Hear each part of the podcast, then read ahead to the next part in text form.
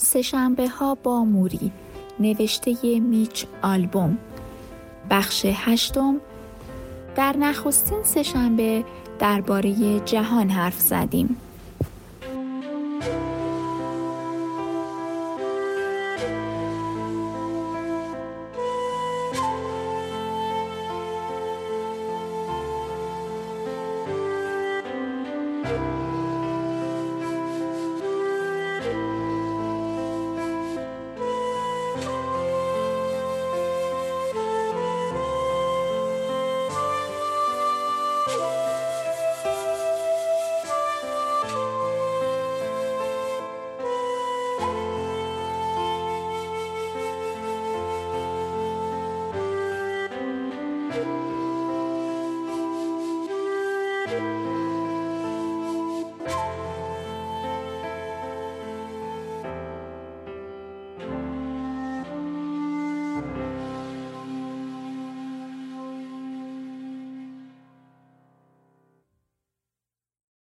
مددکار در رو بر روی من باز کرد و وارد شدم. موری کنار میز آشپزخانه درون صندلی چرخدار نشسته بود. پیراهن گشاد کتانی به تن داشت و شلوارک سیاه مثل وولتری به پا کرده بود. لباسهایش به این دلیل گشاد بودند که بدنش از اندازه لباسهای معمولی بیشتر تحلیل رفته بودند به طوری که می توانستی دو دستت را دور کمر و حلقه و انگشتانت را لمس کنی. اگر می توانست روی پاهایش بایستد بیشتر از یک متر و نیم قد نداشت و به احتمال زیاد می توانست لباس های یک بچه کلاس ششمی را بپوشد. من در حالی که ساک کاغذی قهوه‌ای رنگی را به او نشان می دادم گفتم چیزی برایت آوردم. در مسیر فرودگاه تا خانه موری وارد یکی از سوپرمارکت ها شدم و مقداری گوشت بوقلمون، سالاد سیب زمینی، سالاد ماکارونی و نان و شیرینی خریدم. می‌دانستم که در این خانه مقدار زیادی غذا وجود دارد ولی می‌خواستم من هم کمکی کرده باشم. چون به صورت دیگری نمی توانستم به موری کمک کنم و یاد علاقه فراوان او به غذا خوردن افتادم که با صدای آهنگین گفت وای یه عالم غذا. خب حالا تو هم باید با من مشغول غذا خوردن شوی. کنار میز آشپزخانه که گرداگردش چند صندلی حسیری بود نشستیم. این بار بدون اینکه بخواهیم مجموعه 16 سال اطلاعات را در هم ادغام کنیم بیدرنگ به درون آبهای آشنای گپ و گفت دوران قدیم دانشکده پریدیم. موری سوال می‌پرسید. به جوابهای من گوش می‌داد. و مانند سرآشپزی که بخواهد نمک و فلفل غذایی را کم و زیاد کند میستاد و به آنچه فراموش کرده بودم و یا نفهمیده بودم نمک می‌زد درباره اعتصاب روزنامه ها پرسید و نمی توانست این موضوع را درک کند که چرا آنها برای حل مشکلاتشان با یکدیگر گفتگو و مذاکره نمی کنند. من هم به او گفتم که خب همه که مثل او باهوش نیستند. گاه و بیگاه مجبور بود که حرف نزند تا به دستشویی برود. روندی که مدت زمانی به طول انجامید مددکار او را با صندلی چرخدار تا توالت می برد. سپس او را از روی صندلی بلند می کرد و در حالی که در لیوان مخصوص ادرار می کرد هوایش را داشت که زمین نخورد. هر بار هم که برمیگشت خیلی خسته به نظر می رسید. در این حال به من گفت یادت میآید که به تد گفتم همین روزها یک نفر باید بیاید که ما تحت مرا بشوید خندیدم چون کسی لحظه مانند آن را از یاد نمی برد. خب حالا فکر می کنم که آن روز دارد می رسد. چیزی که مرا خیلی اذیت می کند. چرا؟ چون آخرین نشانه وابستگی است. اینکه شخص دیگری ما تحت آدم را تمیز کند. ولی دارم بهش فکر می کنم تا بتوانم از این جریان لذت ببرم. لذت ببری؟ آره چون انگار دارم دوباره تبدیل به یک نوزاد می شوم. این روش بینظیری برای نگاه کردن به این قضیه است. خب الان باید به طرز بینظیری به زندگی نگاه کنم. بگذار با آن روبرو شوم. نمی‌توانم مانع از روی دادن آن شوم. من که نمی‌توانم به حساب و کتاب بانکیم برسم. نمی‌توانم آشغالها را از منزل بیرون ببرم. تنها کاری که از دستم ساخته است اینکه همینجا بشینم و با روزهای رو به کاهش زندگیم به چیزی که در زندگی اهمیت دارد نگاه کنم و برای انجام این کار هم وقت دارم و هم دلیل بنابراین با نوعی پاسخ انعکاس بدبینانه حدس می‌زنم که آیا برای پیدا کردن معنا در زندگی باید از فکر کردن به بیرون بردن زباله خاتمه داد؟ او میخندد و من از لبخند او احساس آرامش می‌کنم. همینطور که مستخدم به بردن ظروف و بشخاب ها ادامه می دهد من چشمم به بسته روزنامه می افتد که قبل از اینکه به اینجا برسم خوانده شدند. می‌پرسم از خواندن مداوم اخبار خسته نمی‌شوی؟ چرا فکر می‌کنی این کار عجیب غریبی است؟ فکر می‌کنی چون دارم میمیرم باید نسبت به رویدادهای جهان بی تفاوت باشم؟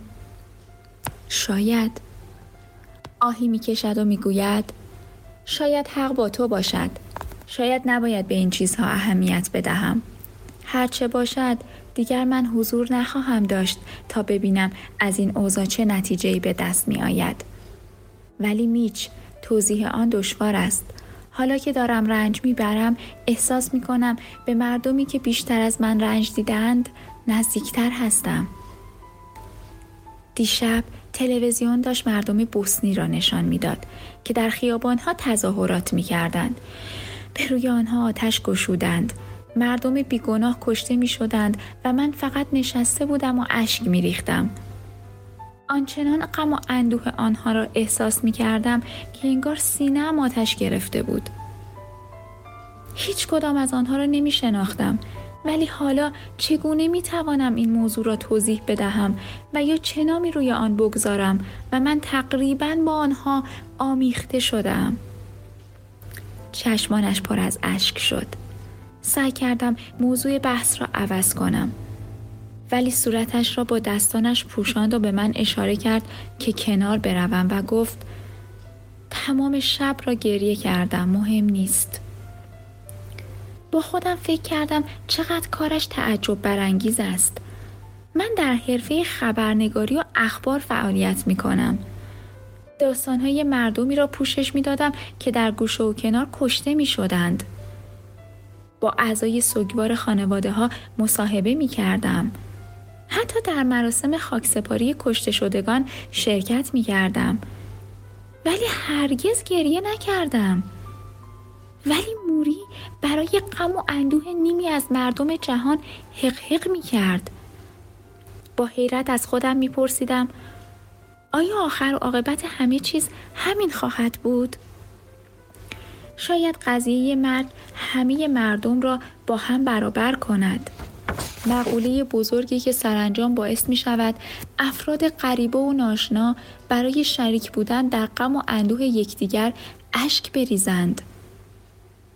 موری با صدای بلند درون دستمال کاغذی فین کرد.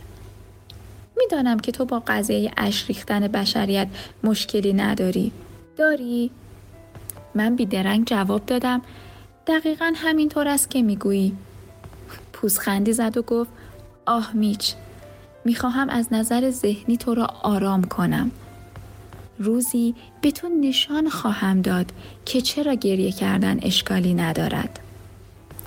همینطور است درست است او هم گفت همینطور است درست است و چون او این حرف را 20 سال پیش زده بود هر دو زدیم زیر خنده او بیشتر این حرف ها را سه شنبه ها می زد. در واقع سه شنبه ها همان روزی بود که با هم بودیم. بیشتر دوره های درسی من با موری در روزهای سهشنبه بود. ساعت کارهای دفترش روزهای سهشنبه بود و هنگامی که مشغول نوشتن پایان نامه کارشناسی ارشدم بودم که از همان لحظه های اول به پیشنهاد موری انجام شد. در همان روزهای سهشنبه بود که کنار هم می نشستیم یا کنار میز او و یا در کافتریا و یا اینکه روی پله های سالن مجلس می نشستیم و مشغول کار می شدیم. بنابراین این چنین به نظر می رسید که ما دوباره روزهای سهشنبه به سراغ یکدیگر آمده بودیم و در اینجا در خانه او و مقابل درخت افرای ژاپنی نشسته بودیم و همین که آماده رفتن می شدم این مطلب را به او یادآوری می کردم. او هم می گفت ما مردم سهشنبه ها هستیم. من هم تکرار می کردم مردم سهشنبه ها. موری لبخند می‌زد و می گفت میچ از من درباره اهمیت قائل شدن برای مردمی پرسیدی که آنها را نمی شناسم. ولی آیا می توانم نکته ای را که به خاطر این بیماری یاد گرفتم به تو بگویم؟ چه نکته ای؟ مهمترین موضوع در زندگی این است که یاد بگیری چگونه عشق بپراکنی و بگذاری عشق وارد قلبت شود. صدایش تا حد یک نجوا پایین آمد. بگذار عشق وارد شود. فکر می کنیم ما لیاقت عشق را نداریم. فکر می کنیم اگر بگذاریم عشق در وجودمان جای بگیرد بیش از حد نرم و انعطاف پذیر خواهیم شد. ولی مرد خردمندی به نام لوین حرف درستی زد. او گفت عشق تنها عمل اقلانی و منطقی است. موری دوباره این حرف را با دقت تکرار کرد و برای دیدن تاثیر آن مکس کرد. عشق تنها عمل اقلانی و منطقی است.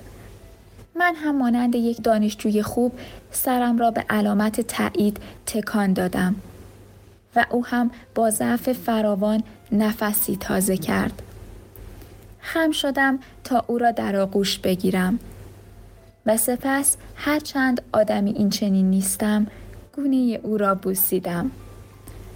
دستان نحیفش را روی بازوانم حس کردم. تحریش کم پشتش که به صورتم مالیده می‌شد را احساس کردم و او زمزمه کرد پس سه شنبه آینده برمیگردی؟ او وارد کلاس می شود. می نشیند ولی حرفی نمی زند. به ما نگاه می کند. ما هم به او نگاه می کنیم. در آغاز چند صدای بریده خندیدن به گوش می رسد. ولی موری اهمیتی نمی دهد و شانه هایش را بالا می اندازد و دست آخر سکوتی محض حک فرما می شود. به طوری که کوچکترین صداها هم شنیده نمی شود. رادیاتور گوشه اتاق سر و صدا می کند و صدای نفس کشیدن یکی از دانش آموزان چاق به گوش می رسد. تعدادی از ما نگران می شوند و می خواهند بدانند پس کی می خواهد حرف بزند. پیچ و تاب می خوریم و ساعتهایمان را نگاه می کنیم. بعضی دانش آموزان از پنجره به بیرون نگاه می کنند و سعی می کنند وانمود کنند که این گونه اتفاقات با سلیقه آنها نمی خواند.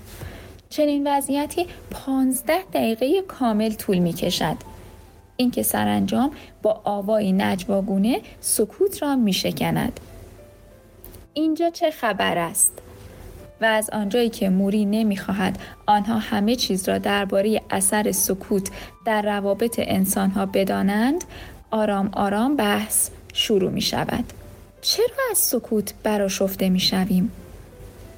آیا در تمام این سر و صداها آرامشی هم وجود دارد؟ سکوت مرا اذیت نمی کند. با تمام گفتگویی که با دوستانم کردم و سر و صدایی که راه انداختم هنوز هم نمی توانم درباره احساساتم به راحتی در مقابل دیگران به خصوص آنهایی که همکلاسی هم نیستند حرف بزنم. اگر چنین چیزی خواسته یک کلاس است می توانم برای ساعتها در سکوت بنشینم. هنگام خروج از کلاس موری جلویم را می گیرد و می گوید امروز چندان حرفی نزدی؟ نمی‌دانم فقط چیزی نداشتم که به مطالب قبل اضافه کنم. میچ فکر می کنم مطالب زیادی برای افزودن به موارد گذشته داری. در حقیقت تو مرا یاد کسی می اندازی که وقتی جوانتر بود دوست داشت مطالب را نزد خودش نگه دارد و دربارهشان حرفی نزند. آن شخص چه کسی بود؟ خودم بودم.